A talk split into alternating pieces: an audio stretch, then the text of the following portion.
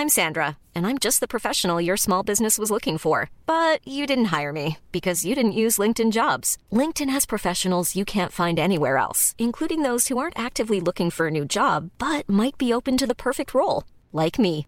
In a given month, over 70% of LinkedIn users don't visit other leading job sites. So if you're not looking on LinkedIn, you'll miss out on great candidates like Sandra. Start hiring professionals like a professional. Post your free job on linkedin.com/people today. Millions of people have lost weight with personalized plans from Noom, like Evan, who can't stand salads and still lost 50 pounds. Salads, generally, for most people, are the easy button, right? For me, that wasn't an option. I never really was a salad guy. That's just not who I am. But Noom worked for me. Get your personalized plan today at Noom.com. Real Noom user compensated to provide their story. In four weeks, the typical Noom user can expect to lose one to two pounds per week. Individual results may vary. Hey, Dave. Yeah, Randy. Since we founded Bombus, we've always said our socks, underwear, and t shirts are super soft. Any new ideas? Maybe sublimely soft. Or disgustingly cozy? Wait, what? I got it. Bombus. Absurdly comfortable essentials for yourself And for those facing homelessness. because one purchased equals one donated. Wow, did we just write an ad? Yes. Bombas. Big comfort for everyone. Go to bombas.com slash ACAST and use code ACAST for 20% off your first purchase. تو ذهن همه ما یه نمونه هایی هست از کشورهایی که مستقل میشن به استقلال می‌رسن یعنی تا دیروز جزء کشوری بودن بعد حالا بعد از مبارزه طولانی گاهی خونبار گاهی با یه همه پرسی گاهی با جنگ جدا میشن بر خودشون میشن یک کشور مستقلی. از یک کشور کوچکی مثل بحرین که روزگاری از ایران جدا شد تا کشوری مثل مثل آمریکا که قصهشو قبلا گفتیم و از از انگلیس جدا شد از مستعمرات انگلیس رفت بیرون. کم و زیاد قصه شبیه مردم می‌خواستن جداشن مردم می‌خواستن جداشن اولش نمی‌شده اون کشوری که توش بودن نمیذاشته. بعد یه جایی میشه که دیگه می‌تونن و مستقل میشن و این استقلال رو جشن می‌گیرن خوشحال میشن. عموما اینطوریه. من نمونه غیر از این سراغ ندارم به جز یه دونه استثنا. به جز یک دونه استثنا که واقعا تا جایی که می‌دونم هیچ نمونه دیگری نداره. یه کشوری هست که به میل خودش مستقل نشد.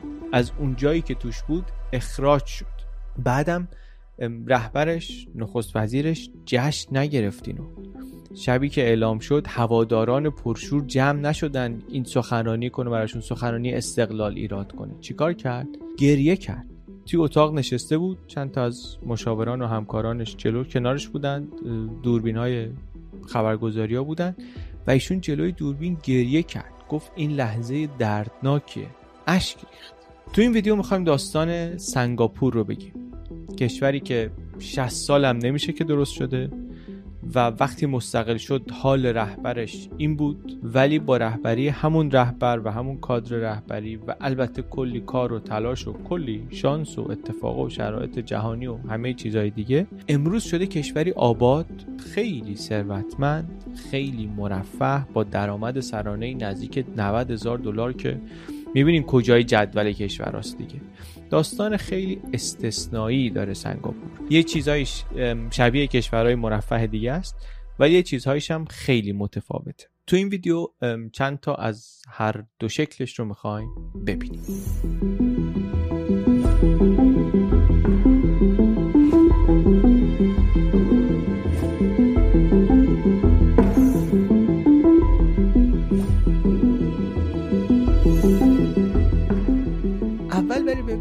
که این آقا چرا گریه می‌کرد؟ چرا گریه می‌کرد؟ چون سالها ایشون طرفدار این بود که اینا با مالزی بمونن. سنگاپور با مالزی بمونه. منتها الان مالزی اتحادیه مالزی انداخته انداخته بوددشون بیرون. و اینا هم که آمادگیش رو نداشتن باید کشوری میساختن. دولت ملتی باید میساختن. اونم در جایی که امکانات خاصی نداره. نه منابع داره نه هیچ. واقعا هیچ. یه جزیره اون وسط. و بر همین هم مثلا آیندهشون رو در موندن با مالزی می‌دیدن. هیچ منابعی برای درآمد و برای توسعه و اینا نداره. فقیر شدید و درگیر مشکلات داخلی. زیرساختای نصف نیمه هم که داشته زمان جنگ جهانی دوم به شدت آسیب دیدن. نیروی نظامی نداره که بخواد از کشور دفاع بکنه. دو میلیون جمعیت داره 50 درصدش بی سوادن معدن نداره منابع زیرزمینی نفت گاز اینا نداره کشور همش جنگله یعنی زمینی برای کشاورزی نداره کارخونه نداره چیزی نداره که بخواد رو صادر کردنش حساب کنه. حتی برای تأمین آبش به مالزی نیاز داره. و بعد تو خودش هم مشکل داره. این جمعیت دو میلیون نفریش اینا با همدیگه درگیری های ایدئولوژیک مذهبی و نژادی هم دارن. به قول این آقای لی کوانیو میگفتش که ما چیزی نداریم به جز خودمون و استعدادمون و تواناییام و تو چنین شرایطی بود که ایشون تحویل گرفت سنگاپور رو و البته آخر همین کنفرانس خبری که جدا شدن از مالزی رو اعلام کرد خطاب به مردم سنگاپور هم گفت که خیلی چیزا اونطوری که پیش می‌رفته پیش نمیره. منتها شما محکم باشید شما آرام باشید. ما یک ملت چند نژادی هستیم ما ملت مالایی نیستیم ما ملت چینی نیستیم ما ملت هندی نیستیم. بیایید بدون توجه به نژاد و زبان و مذهب و فرهنگمون با هم متحد بشیم و بسازیم بریم جلو. این این تاکیدش روی چند نژادی بودن یکی از پایه های مهم هویتی این کشور شد. موضوع سنگاپور برای خیلی در دنیا جالبه برای جامعه شناسا جالبه. از همه احتمالا جالبتر برای اقتصاددان هاست یک مدلی از توسعه است که رو کاغذ و طبق تئوری ها اینا نباید کار کنه نباید جواب بده ولی جواب داده. چون مثلا دموکراسی نیست اونطوری که میگن شما به توسعه اقتصادی می‌رسی اون راهو نرفته. ولی خب کسی نمی‌تونه بگه موفق نشده دیگه. موفق شده. سوال میلیون دلاری همیشه اینه که آیا تجربه سنگاپور تجربه که میشه کپیش کرد؟ میشه این تجربه رو تکرار کرد؟ جای دیگه هم می‌تونه بدون اینکه دموکراسی به معنی دموکراسی غربیش داشته باشه یه همچین یه همچین پیشرفتی بکنه و همچین موفقیتی برسه یا نه. و تقریبا می‌دونیم که نمیشه دیگه. یعنی ریسکش خیلی بالاست. ممکن هست که شما سنگاپور بشی. خیلی خیلی احتمالش کمه. یکی هست که سنگاپور شده. ولی دنیا پر از قذافی ها و مگابه ها و امثال ایناست که اصلا هیچ همه اون اقتدار رو داشتن و دیکتاتوری رو داشتن و سیستم یک پارچه رو داشتن و هیچی هم نشدن. خودشون رو بدبخت کردن مردمشون هم بدبخت کردن. ولی دیدن داستان سنگاپور جالبه. به نظرم خیلی جالبه. منتها اول به جای اینکه بپریم روی سیاست های توسعه سنگاپور من دوست دارم از این فرصت استفاده کنم یه نگاه بکنیم به تاریخش. چون شرایطش رو می‌خوام در اون لحظه استقلال و قرنها و دهه ها و سالهای قبلش اول بدونم حالا به اختصار بعد برگردم ببینم از اون لحظه به بعد چی کار کردن و چی شد که همچون جایی که یه همچین سر و شکلی داشت. عکس‌ها رو ببینید. تبدیل شد به یه همچین جایی. خیلی فاصله است. خیلی فاصله است. اول ولی خود بریم عقبتر. سنگاپور دولت شهره. یعنی ما میگیم کشور ولی کشوری که یک شهر داره فقط. و از این نظر شبیه واتیکانه. جاش هم رو نقشه ببینید. اینجاست. جنوب مالزی در جنوب شرقی آسیا و تاریخش هم تاریخ استعماریه. مثل بسیاری دیگه از کشورهای منطقه سنگاپور هم مستعمره بود. از رو همین نقشه هم معلومه دیگه. جاش جای خوبی بود البته. بندر مفیدی می‌تونست باشه در اون منطقه و خیلی وقتا هم بود. چه زمانی که افتاده بود زیر نظر حاکمان مالزی چه زمانی که در دست پادشاهیایی بود که در اندونزی بودن اندونزی امروز بودن چه در زمان مغول ها از قرن 15 هم که اروپایی های استعمارگر میان و مثل قصه که در مورد آفریقای جنوبی گفتیم مثل قصه که در مورد آمریکا گفتیم میان. حالا خیلی جاهای دیگه هم همینه. اول پرتغالی ها بعد از چند قرن حالا انگلیسی ها و کمپانی هند شرقی در سنگاپور هم داستان همین بود. همین بود تا رسیدیم به ابتدای قرن 19 که سنگاپور شد یه جزیره خیلی کم جمعیت مثلا هزار نفر توش زندگی می‌کنن هزار نفر هندی و مالایی پیدا زندگی می‌کنن که سرکله کمپانی هند شرقی انگلیس پیدا میشه. انگلیس قرن 19 ما می‌دونیم قرنی که کم کم توش انگلیس هی, هی, هی قوی تر و قوی تر میشه و قدرت اول دنیا میشه قدرت اول دریایی دنیا میشه و واقعا امپراتوریش دیگه سر و نداره. اول قرن 19 انگلیس در رقابت با قدرت های استعماری دیگه با هلندی ها و پرتغالی ها از جمله برای اینکه بنادر جدید بگیره. بگیره برای خودش. اون موقع میاد این بندر سنگاپور رو هم می‌خره. از سلطان جاوه می‌خره یا lease می‌کنه در واقع اجاره می‌کنه از سلطان جاوه می‌گیره و این میاد اضافه میشه به به مستعمرات انگلیس که این نیمه اول قرن 19 هستیم. دوروبر همون وقتایی که جنگ های ایران و روس رو داریم در زمان فتحعلی شاه قاجار. قبل از اینه که انگلیس ها برن سراغ چین و اون بلای تریاک و سرش بیارن. قبل از اون آمدن سنگاپور. سنگاپوری که هیچی نداره البته. هیچی نداره ولی location داره. location داره بین این دوتا جزیره سوماترا و مالایی بین اقیانوس هند و دریای چین یک همچین جایی هست و این شد یه پایگاه ترانزیتی برای کمپانی هند شرقی انگلیس بریتانیا. از همون موقع هم جزیره رو آباد می‌کنن. یه زیر ساختایی درست می‌کنن مدرسه و دانشگاهی و بیمارستانی و ساختمونی و سر شکلی پیدا می‌کنه سر شکلی شهری خورده پیدا می‌کنه و کم کم یک جمعیت چینی هم به جمعیت جزیره اضافه میشه. و بعد یه چیزی هم که این موقعیت خوب رو خیلی بهتر می‌کنه موقعیت جغرافیایی رو مهمتر می‌کنه یک همچین بندری رو اونجای دنیا اینه که کانال سوئز باز میشه. کانال سوئز که باز میشه دیگه رفت و آمد بین شرق و غرب خیلی راحت تر میشه و خب بندری که اون وسطه از این شرایط خیلی بهره می‌بره. این میشه که در طول قرن 19 سر و شکل سنگاپور عوض میشه. از یک جزیره ماهیگیری هزار نفری کم کم تبدیل میشه به یه بندر تجاری مثلا چند ده هزار نفری. انگلیس ها اونجا جاده و زیرساخت بندری و یه دولت محلی و اینها درست می‌کنن و کم کم سنگاپور میشه یک جای جذابی برای تجارت. تاجرا از جاهای مختلف منطقه میان اینجا ممنوعیتی نیست مالیاتی نیست شرایط برای تجارت مطلوب مالزیایی میان هندیا میان و از همه بیشتر هرچی جلوتر میریم چینی ها میان. چینی ها جذب سنگاپور میشن و از همین جا هم هست که سنگاپور کم کم میشه یک جامعه چند قومیتی و چند فرهنگی. با مزایا و قوت ها و ویژگی هایی که چنین جامعه ای داره مثلا یه قلم سادهش این که این مالایا و عربا و هندیا و چینیا باید با همدیگه به زبونی حرف بزنن انگلیسی حرف می‌زنن همه چیز دم دستیش. و البته با مشکلاتی که چنین جامعه فرهنگی داره وقتی مخصوصا درست اداره نشه. این وضعیت ادامه داره. ما از این دورها می‌خوایم می‌خوره سریعتر رد بشیم برسیم به دورهای معاصرتر. این وضعیت ادامه داره. تا نیمه اول قرن بیستم هم کمابیش همین هست. تا می‌رسیم به جنگ جهانی دوم. جنگ جهانی دوم از 1939 شروع میشه دیگه. جنگ جهانی دوم یه پیچ تاریخی بزرگه برای سنگاپور. جنگ جهانی دوم ما در جواره جبهه اروپاییش تئاتر اروپاییش صحنه اروپاییش بیشتر شنیدیم. ولی خب در آسیا هم الان می‌دونیم که جنگ جنگ عظیمی بود دیگه. در جنگ جهانی دوم ژاپن که متحد آلمان هیتلری بود داشت در منطقه آسیا همینطور می آمد جلو و مستعمره هایی رو که قبلا مال اروپایی بودن ازشون می‌گرفت. ژاپن خیلی قدرتمند شده بود. و همینطور میومد جلو. سنگاپور هم گرفت. سنگاپور هم 1942 گرفت. سنگاپور از بریتانیا گرفت. چهار ماه فشار آوردن ژاپنیا. از درگیری زمینی و دریایی تا بمباران هوایی. سی روز سی روز بمب ریختن. سی روز بمب ریختن. تا انگلیسی ها تسلیم شدن و سنگاپور رو تحویل ژاپن دادن و رفتن. چرچیل بعدا می‌گفت این خفت بارترین شکست نظامی بریتانیا بود. بومیای سنگاپور هم بعدا خیلی شاکی بودن. یعنی مردمی که اونجا زندگی می‌کردن. از اینکه بریتانیا اینطوری ولشون کرد و رفت. ولشون کرد تو دست ژاپنیا. چون ژاپنیا ول نکردن. ژاپنیا ول نکردن.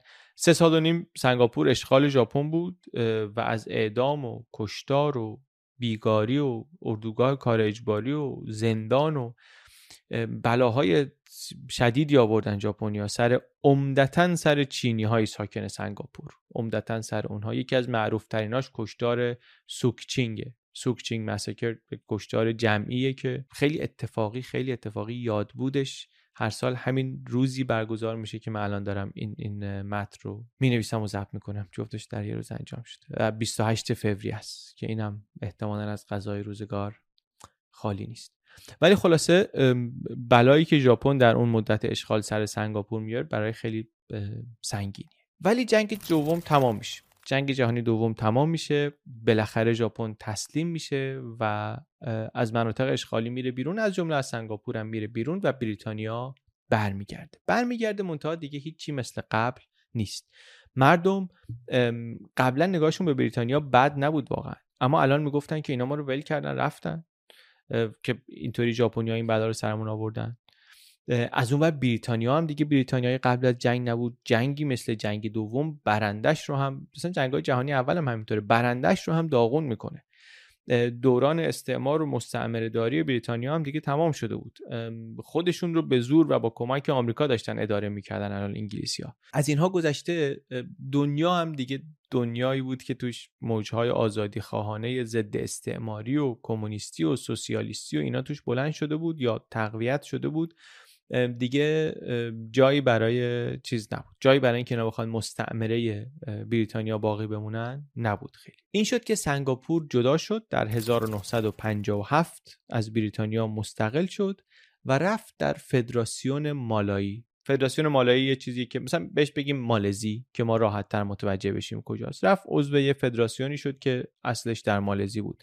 حالا همه اون زیرساختایی هم که قبل از جنگ داشته داغون شده. در جنگ و اون بمباران ها و بعد در دوره اشغال واقعا چیز زیادی براش نمونده. یه جمعیتی داره چند قومیتی با کلی مشکل. مالاییاش بیشتر مسلمونن و فقیر ولی خب از همه قدیمی ترن اینجا. چینی ها از همه تازه واردترن نسبتا ولی تاجرن بیشتر و ازاشون عموما بهتره.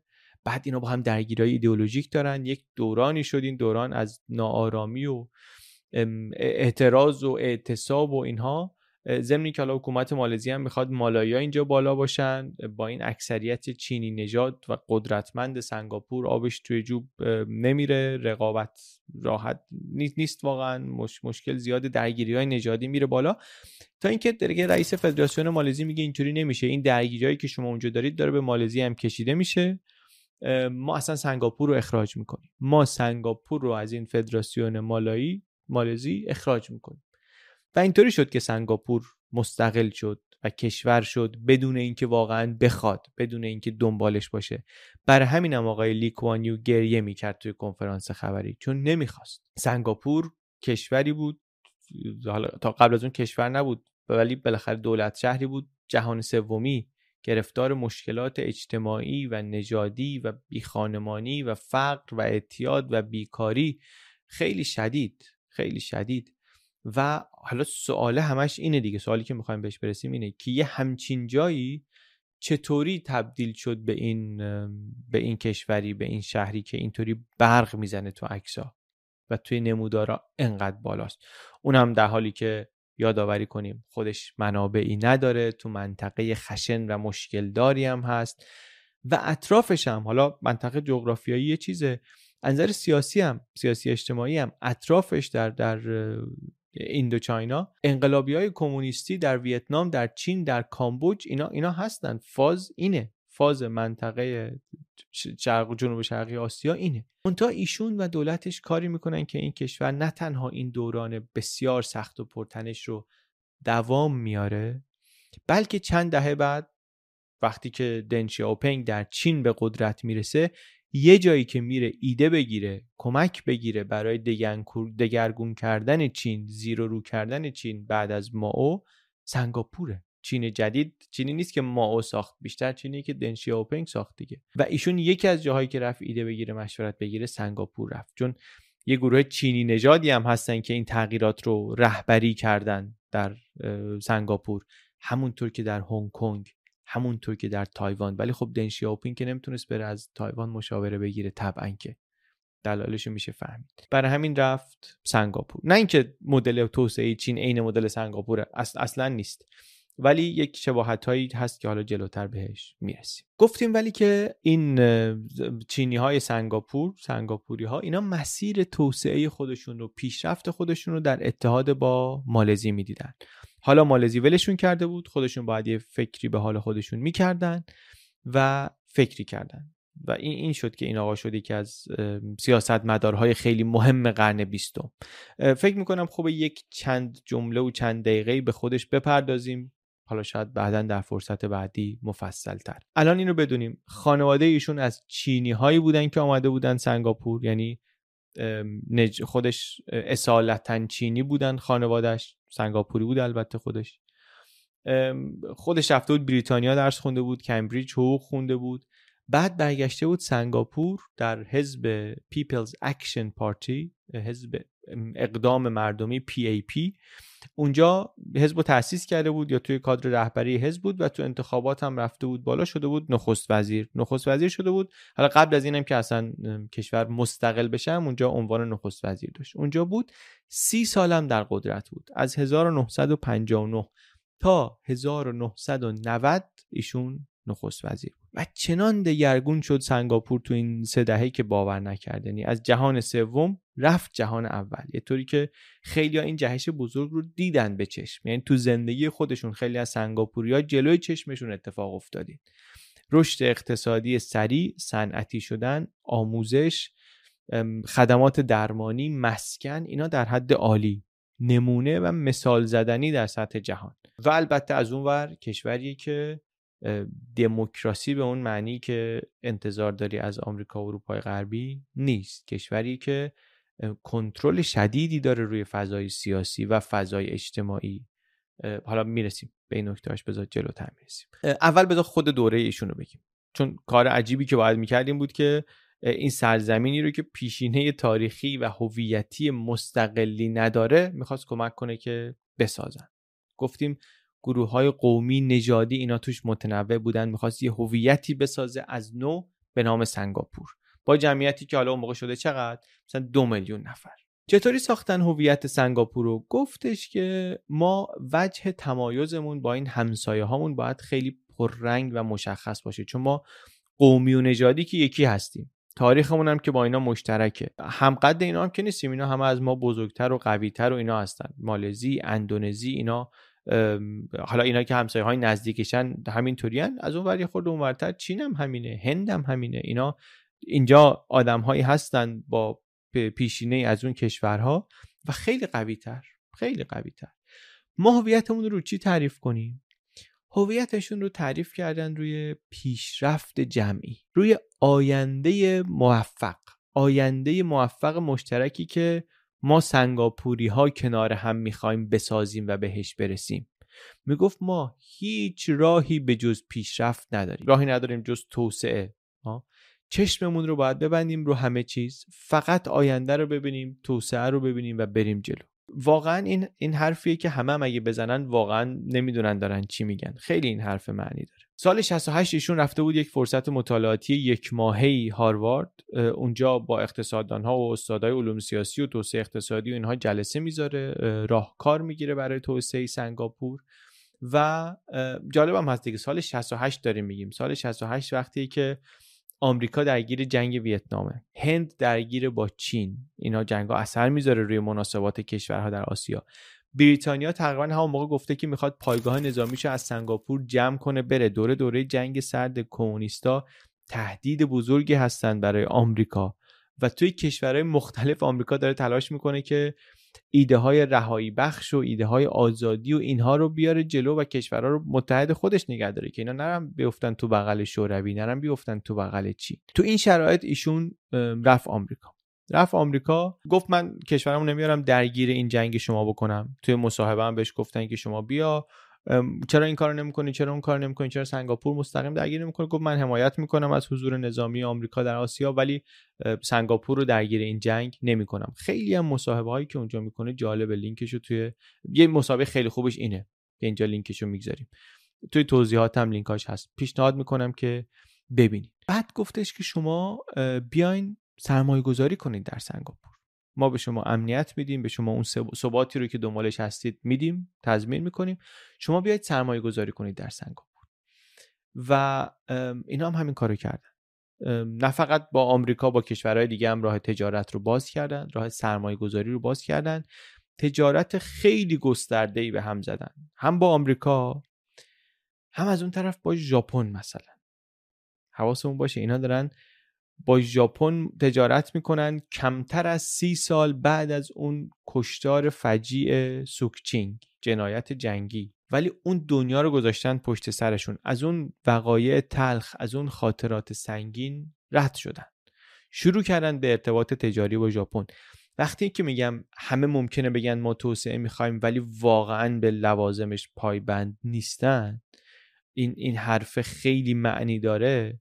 که میگه چشممون رو همه چی ببندیم فقط دنبال پیشرفت باشیم یه نمونهش هم اینه. این حرفه واقعا تبعات سنگینی داره برای جامعه. ولی خب تصمیم گرفته بودن که بپذیرن تبعاتش رو. این این یک نمونهش. سیاست ها چی بود؟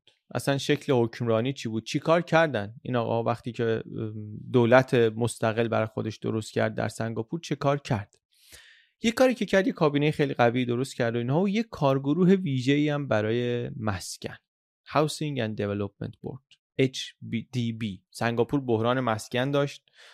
جمعیت قابل توجهی همون موقع توی زاغه ها و توی آلونک ها و اینا زندگی می‌کردن و ایده هم این بود که ما باید شرایط رو شرایط اینا رو بهتر کنیم. شرایط اقتصادی آدم ها باید گره بخوره به رفاه کشور. که وقتی که کشور وضعش بهتر میشه مردم قشنگ احساس کنن این وضع بهتر منعکس بشه تو زندگیشون پشتیبان بشن همراه بشن با طرحهای دیگری که ما می‌خوایم ایجاد کنیم. در کنار این هارمونی نژادی هم براشون خیلی مهم بود حفظ کردنش. خیلی مهم بود. یه نظام سهمیه بندی سهمیه بندی قومی مذهبی درآمدی گذاشته بودن برای مناطق مسکونی تا یک مقدارش هنوزم هست. برای اینکه نمی‌خواستن آدمای مال یک طبقه یا مال یک نژاد یا یک مذهب جمع بشن توی یه منطقه یه گتو درست بشه. سنگاپوریایی که از قومای مختلف بودن با زبونهای مختلف بودن اینا قاطی می شدن همه کنار هم زندگی می‌کردن. ایده این بود که اینطوری نزاع و درگیری کمتر میشه. امروز هم مثلا 5 میلیون نفر جمعیت سنگاپوره 80 درصدشون انگار توی خونه های دولتی زندگی می‌کنن public housing زندگی می‌کنن. و اونجاها رو دولت این شکلی کنترل می‌کنه که همون ترکیب جمعیتی قومیتی نژادی مذهبی که کل کشور داره حفظ بشن. یعنی چند درصد کشور نژادشون چینیه چند درصد مالایی چند درصد مثلا بودایی چند درصد مسلمونن. همون ترکیب تو واحدهای کوچیک تو هر بلوک هم حفظ بشه. اینطوری مثلا شما یه منطقه نداری مثل شهرهای اروپایی که مسلمونا اونجا باشن یا چینیا اونجا باشن.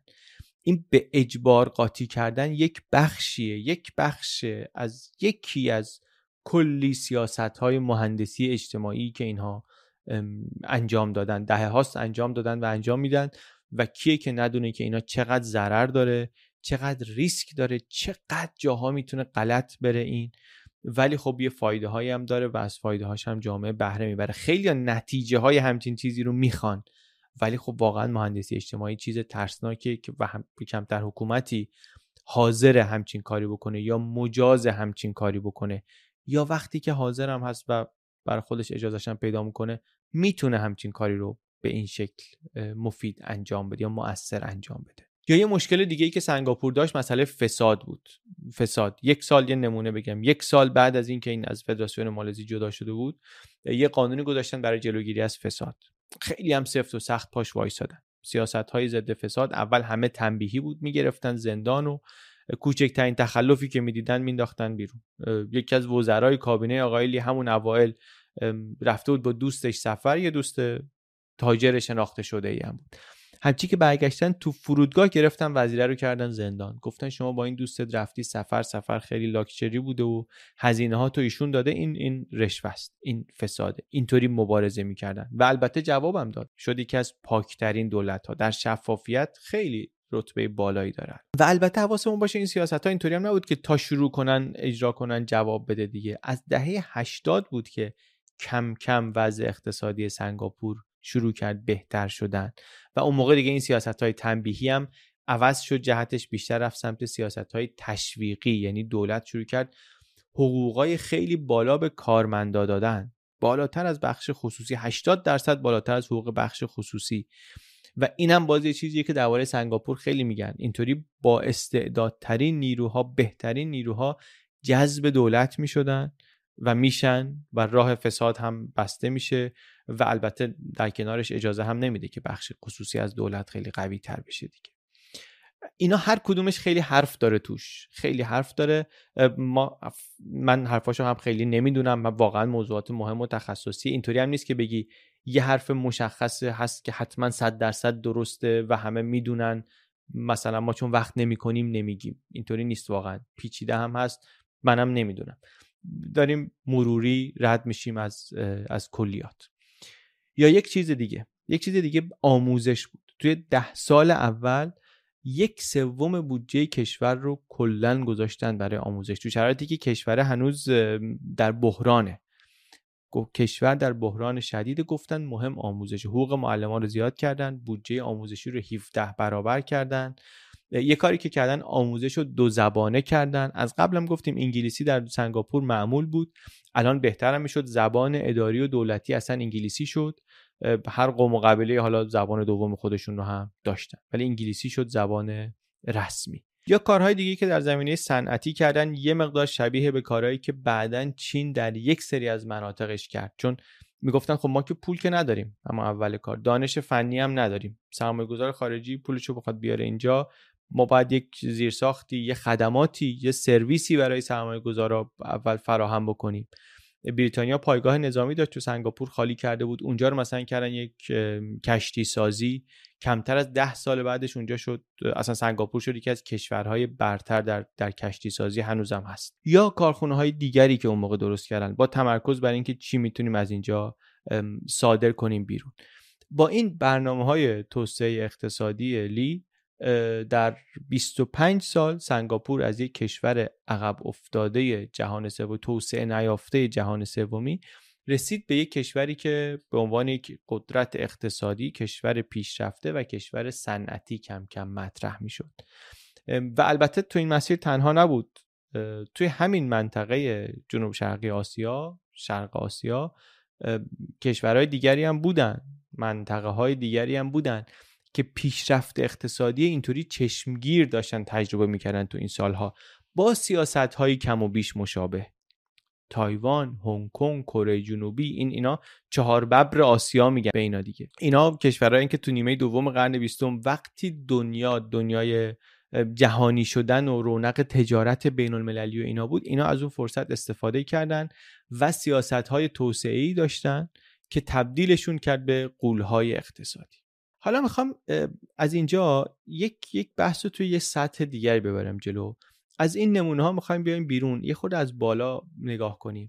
ببینیم که این توسعه و پیشرفت سنگاپور ستونهاش چی بوده؟ چون مسیر خب مسیر همواری نیست قاعدتا. بحران داشتن در داخل داشتن در خارج داشتن. از بحران های خارجی تاثیر میپذیرفتن. تاثیر زیادم میپذیرن. بالاخره کشوری که پایه و اساس اقتصادش داره روی مبادلات تجاری می‌ذاره بازار بینالمللی وقتی که با بحران مواجه میشه سنگاپور هم حس می‌کنه اثرش رو قطعا حس می‌کنه. منتها از پس این بحران از پس هر کدوم از این بحران ها یه طوری برآمدن. می‌خوایم یه نگاه خیلی کلان بکنیم ببینیم میشه الگوی تکرار شونده ای تشخیص داد یا نه. چون این این خیلی جالبه. اینطوری ممکنه برسیم مثلا به سه تا چهار تا نکته که اینا تمهای تکرار شونده است توی شکلی که سنگاپور داره کشور رو اداره می‌کنه. و بعد بشه گفت آها اینا پس یه بخشی از این برند برند ملی سنگاپور. واقعا هم همینطوره. واقعا هم این الگوها رو میشه پیدا کرد پیدا کردن. ما الان دربارش صحبت می‌کنیم. همون چیزیه که میگن سنگاپور رو اینطوری نگه داشته. خیلی مقاله و کتاب و پژوهش هست درباره سنگاپور اینکه چطوری خودش رو به اینجا رسیده و چطوری خودش رو اینجا نگه داشته. یکی از اینا چیه؟ یکی از این ستونهای حکمرانی مدل سنگاپور چیه؟ عملگرایی پراگماتیزم عملگرایی یه جور واقعا هویت برندی کشور سنگاپوره.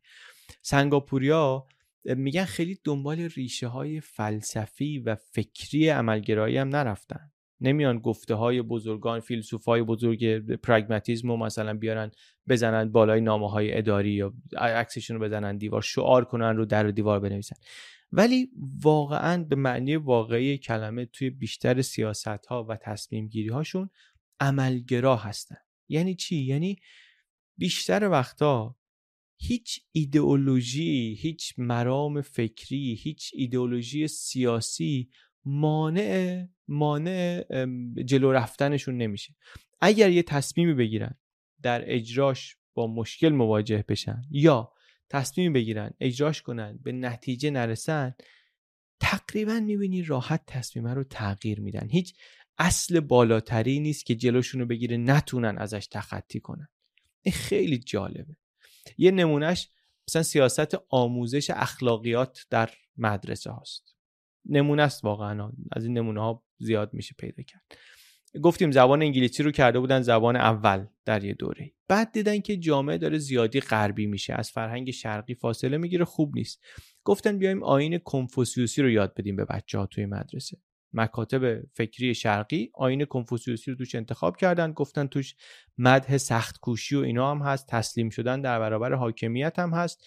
یه بخشایش هم از خوب نیست. موقعیت پایینتر زنان نسبت به مردان و اینا داره اینا رو می‌ذاریم کنار. اون کنفوسیوسی رو یاد میدیم تو مدرسه. این کارو کردن بعد ده سال رفتنی بررسی کردن دیدن که نه گزارشه میگه که این وضعیت باعث شده که اختلافات مذهبی وخیمتر شده وضعش و این ممکنه که در آینده باعث گرفتاریایی بشه. چیکار کرد دولت؟ گذاشت کنار. حذفش کرد. اصرار نداشت ادامه بده. خودشو بدهکار یک ایدئولوژی بالاتر از این نمی‌دونست. چی مهمه؟ توسعه. این کار ما به توسعه کمک می‌کنه؟ به نظر نمی‌رسه. پس خدافز یا یه جلوه دیگه اینو اینجا می‌بینیم که با اینکه یک حزب و حتی یک نفر سی سال در رأس بود ولی تغییر در سیاست ها بعضی وقتا خیلی واضحه. میشه دید.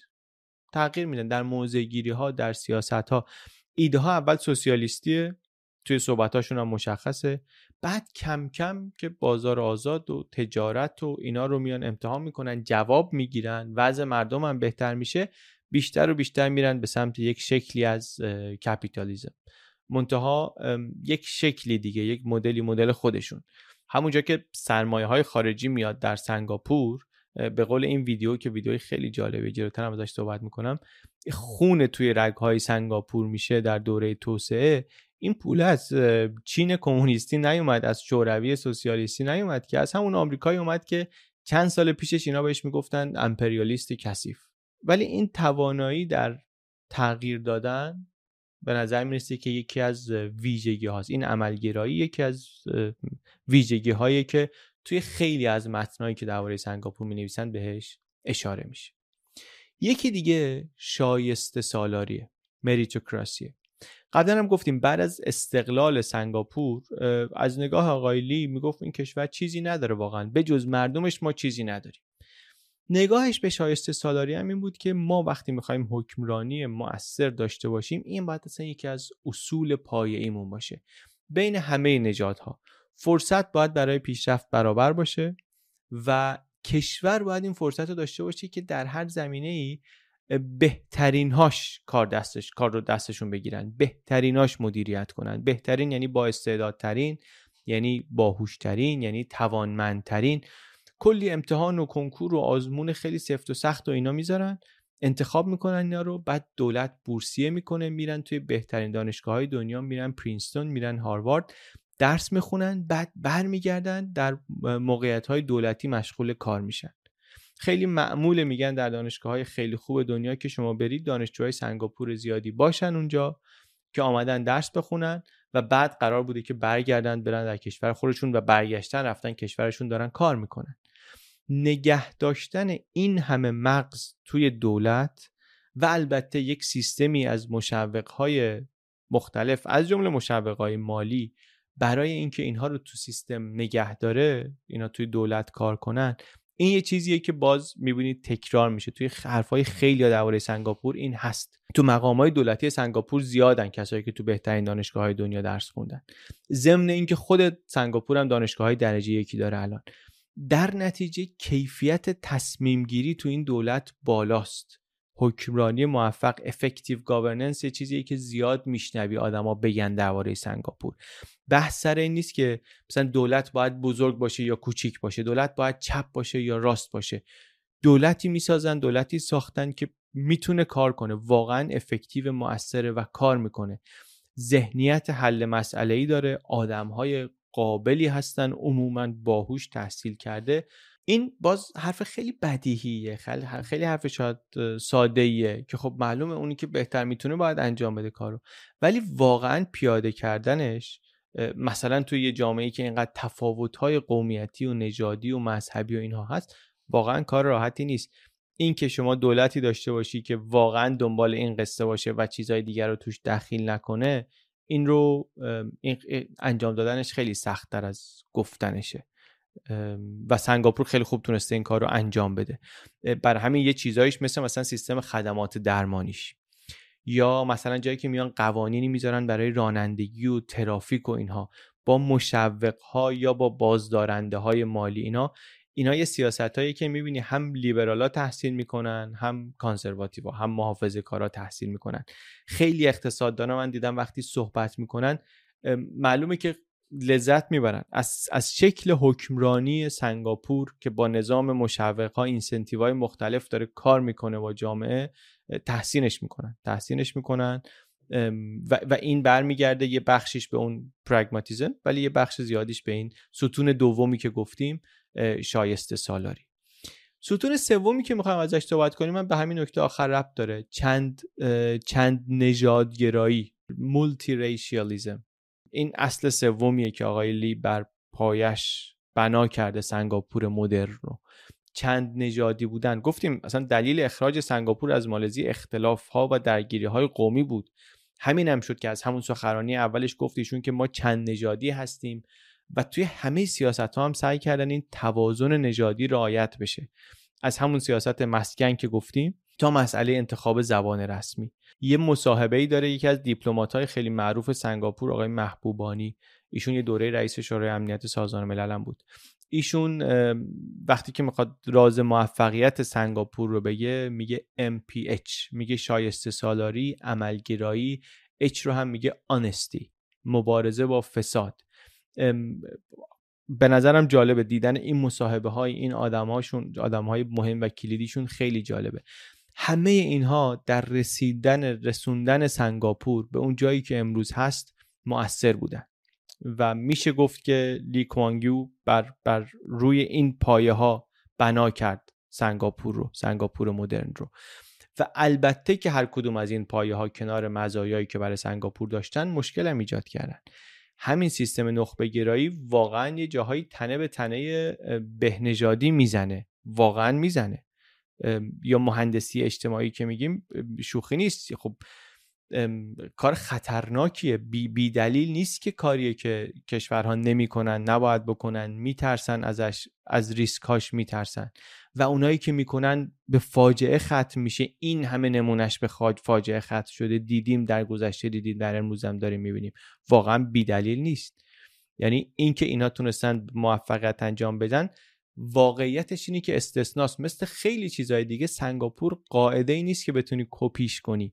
ولی استثنایی که مطالعهش بهت نکته های جالبی یاد میده و نشون میده. امروز سنگاپور رو که نگاه می‌کنیم آره از نظر خیلی شاخص ها از خوب هست و اینها ولی از نظر شاخص نابرابری تو 157 تا کشور رتبهش 149 یا مشکلات دیگه حالا یه نگاهی به اینا هم بکنیم چون تصویرمون از سنگاپور و این سفر سریع و عجیبش در در توسعه کامل نخواهد بود اگه اینا رو نگیم. این حزب پی ای پی از زمان استقلال در قدرت بوده هنوزم هست. انتخاب انتخابات دارن البته. حزب مخالفی هم هست انگار ولی همیشه اینا می‌برن. همیشه می‌برن. بعد با درصدایی می‌برن 60 درصد 70 درصد 71 درصد. 60 درصد که ببرن میگن پیروزی ضعیفی بود. 70 درصد خوبه. عجیبه دیگه. این این درصدایی نیست که عادت داشته باشه تو دموکراسی همچین رأی بالایی برای حزبی ببینیم معمولا خیلی پایین تر از اینه. درصد انقدر بالا معمولا نشونه دموکراسی سالم نیست. و البته نشونه های دیگه هم هست. سنگاپور احزاب دست چپی داشت که از همین پی ای پی منشعب شده بودن. همه رو سرکوب کردن. خیلی زود. سنگاپور صحنه رسانه‌ای زنده و فعالی داشت. روزنامه ها رو همه رو بستن دهه هفتاد. مدیراشون رو گرفتن. قانونهای محدود کننده گذاشتن. تو همون پارلمانی که عملا همش دست خودشون بود با قوانینی راه آدم ها رو برای اینکه روزنامه داشته باشن روزنامه ها بتونن آزادی بیان و اینا رو گرفتن بستن. اینا هم از هزینه های اون سیاست همه چیز فدای پیشرفت بود. می‌گفت آقای خیلی خیلی واضح خیلی شفاف می‌گفت خودش که می‌گفت آزادی بیان آزادی مطبوعات باید در خدمت پیشرفت باشه. سیستم آموزشی هم همینطور. همه چیز در خدمت پیشرفت اقتصادی و هماهنگی اجتماعی یه معنیش هم اینه. همه چیز از رسانه تا آموزش تا سیستم غذایی. از یه نظرهای واقعا شباهتاش زیاده به مدلی که چینی ها بعد از ماو پیاده کردن برای رشد اقتصادی. گفتم دن شیاوپنگ رفت وقتی که بعد از ماو رهبر چین شد شروع کننده تغییرات چین شد به سمت این قدرت بزرگ اقتصادی که الان هست و, و رفتنش به سمت یه نظام ترکیبی سرمایهداری چینی تک حزبی رفت سنگاپور صحبت کرد حتما ایده گرفت از از از سنگاپوریا. مخصوصا در نواحی ساحلی چین مدل توسعه با مدل سنگاپور شباهت های زیادی داره. از نظر جذب سرمایه صنایع صادراتی شکل حکمرانی سیستم ضد فساد. اینا اینا رو نمونه های جالبیه که میشه بعدا بیشتر هم بهش نگاه کرد. آقای لی سرنوشتش چی بود؟ ایشون نخست وزیر بود سه دهه. بعد رفت کنار مدتی مشاور نخست وزیر بود یا مدتی هم رهبر معنوی حزب بود ولی دیگه سمت دولتی رسمی نداشت. سال 2015 هم همین چند سال پیش از دنیا رفت. خیلی جاها ایشون رو به عنوان دیکتاتور خوب معرفی می‌کنن به عنوان اینکه یه نمونه ای از دیکتاتورهای مسلح وقتی که ایشون نخست وزیر سنگاپور مستقل شد درآمد سرانه در سنگاپور حدود 500 دلار بود. وقتی که مرد درآمد سرانه سنگاپور 75 هزار دلار شده بود. توی سخنرانیش خودش میگه که ما اگر در همه امور شخصی مردم دخالت نمی کردیم در اینکه شما همسایت کیه دخالت نمی کردیم در اینکه زندگی تو چطوری میگذرونه دخالت نمی کردیم به چه زبونی حرف می‌زنی؟ کجا توف بکنی؟ کجا آدامس بخوری؟ کجا نکنی اگه این کارا نمی کردیم ما به این نقطه نمی رسیدیم ما پیشرفت نمی کردیم خیلی به نظرم جالب دیدن مصاحبه هاش جالبه. هم مصاحبه های خودش هم مصاحبه های اون آقای محبوبانی که ببینیم که چطوری سیاست های توسعه خودشون رو چطوری توضیح میدن و از اون طرف هم چطوری دفاع می‌کنن. مثلا چطوری دفاع می‌کنن از اینکه هر کسی رو بیشتر از یه مقداری مواد مخدر داشته باشه اونجا باید اعدام کنن و اعدام می‌کنن. سیاستی که خب برای خیلی از دنیا غیر قابل قبوله. ولی در سنگاپور هست و به نظر می‌رسه مردم هم در سنگاپور پشتشن. شاید شاید از جمله به خاطر اینکه مثلا اون سابقه تاریخی جنگ های تریاکو دارن اون بلایی که استعمار سر استعمار انگلیس سر چینی آورد و جلو چشمشونه هنوز. یه ویدیویی که خیلی هم استفاده کردیم ازش برای نوشتن این ویدیو و منبعمون بود خیلی جمع و جور و تمیز تعریف می‌کنه داستان سنگاپور رو. این ویدیو این, این ویدیو. لینکش هم در توضیحات هست. این میگه انگار اینجوریه که مردم میگن وقتی یه حکومت استبدادی به من کار رو میده خونه رو میده آموزش رو میده امنیت رو میده رفاه رو میده دموکراسی می‌خوام واسه چی؟ دموکراسی رو می‌خوام چی کار؟ هرچی می‌خوام این داره به هم میده دیگه. واقعا موقعیت جالبیه. برای برای من که مثلا بهش فکر می‌کنم موقعیت جالبیه. ممکنه برای سنگاپور هم مثل بعضی از کشورهای دیگه این این دوره موقتی باشه. بودن یک کشورهایی که وقتی به رفاه و توسعه رسیدن شروع کردن دموکراسی خواستن و دموکراسی داشتن. شاید داستان سنگاپور هم همین بشه در آینده. این این چیزیه که نمی‌دونیم. باید ببینیم. ولی واقعیتش اینه که الان الان اونجا نیست. یه نکته جالب دیگه اینه که یکی از چیزهایی که درباره قرن 21 میگن اینه که نمونه هایی مثل سنگاپور نمونه هایی مثل حالا شاید بعدا صحبت کنیم استونی. نمونه هایی از کشورهایی یا دولت شهرهایی بیشتر که مثل یه ستارتاپ دارن اداره میشن اینا در قرن جدید بیشتر دیده خواهند شد. اینا دولت هایی که به زور و با تهدید مردم رو وادار نمی‌کنن یه سیاست هایی رو دنبال کنن. منم ندیدم واقعا مثلا کسی بگی دولت سنگاپور با خشونت مردم رو همراه کرده یا شستشوی مغزی داده. نه. چیزی که بهش معروفه اینه که کار رو تحویل داده نتیجه گرفته. و این خیلی جالبه. و با این پشتیبانی مردمی به دست اومده و مردم هم می‌دونن دارن یه سری چیزایی رو از دست میدن. ولی ولی خب اون چیزی هم که دارن به دست میارن هم حواسشون بهش هست. خود خود ایشون به نظر من آدم جالبیه برای بررسی. من دوست دارم دربارش بیشتر بخونم و بدونم. و سنگاپورم که موضوعی که موضوع کنجکاوی بسیاری بسیاری بوده و هست و خیلی هم همیشه حرف بوده که اصلا این مدل سنگاپور قابل کپی کردن هست یا نه. بعضیا میگن یک ویژگی های فرهنگی نادری هست. یه جاهایی اینا خودشون نشون داده و نشون میده. مثلا در سنگاپور. ولی نه فقط در سنگاپور. مثلا در اسکاتلند دوره انقلاب صنعتی هم شما اینو می‌بینی. در آمریکای زمان استقلال هم شما می‌بینی. اینکه چیه؟ اینکه یک نگاه مثبتی دارن آدمایی به آدمها جامعه به فعالیت اقتصادی. به, به فعالیت اقتصادی به عنوان ماشین تولید ثروت. این یادداشت کوتاه مثلا میگه که این ویژگی فرهنگی این یادداشت کلینکش اینجاست. میگه که این ویژگی فرهنگی باعث شد که واکنش سنگاپور به حکمرانی بریتانیایی ها درگیری فکری با بریتانیا نباشه با استعمار نباشه. مقاومت نظامی در برابرش نباشه. حتی قبل از اینکه وارد این دوره بشه. میگه خیلی سنگاپوریا پذیرا بودن. برای تجارت کردن برای جذب شدن در جامعه جهانی. و اینم اینم باز نکته جالبیه. اینم نکته جالبیه. هرچی حالا بیشتر نگاه کنیم جالبتر میشه دیگه. من من قبل از این ویدیو خیلی کم می‌دونستم درباره سنگاپور. مثلا می‌دونستم کشوری که آدامس خوردن توش ممنوعه. از بچه که بودم اینو شنیده بودم. آدامس خوردن در سنگاپور جریمه سنگینی داره. این از اولین چیزهایی بود که شنیده بودم. منتها خب کنجکاوی رو داشتم و این آدامس خوردن ممنوع هم درسته. واقعا این جوک نیست. واقعیتش اینه که درسته هست و میشه رفت خوند که دلیلش چیه. مثل هر چیز دیگه اینم دلیلی داره و توجیهی داره. کنجکاویه رو داشتم. اینکه چه جور جاییه و داستان توسعهش که بر سر بازاری هست داست... چه جور داستانیه. این ویدیو جوابی بود برای بخشی از اون کنجکاوی ها و امیدوارم که یه مقدار از کنجکاوی های شما رو هم جواب داده باشه. اگرم که نداشتید براتون کنجکاوی درست کرده باشه. خیلی ممنون که دیدید. من علی بندری هستم. این ویدیو در کانال یوتیوب بی پلاس منتشر میشه.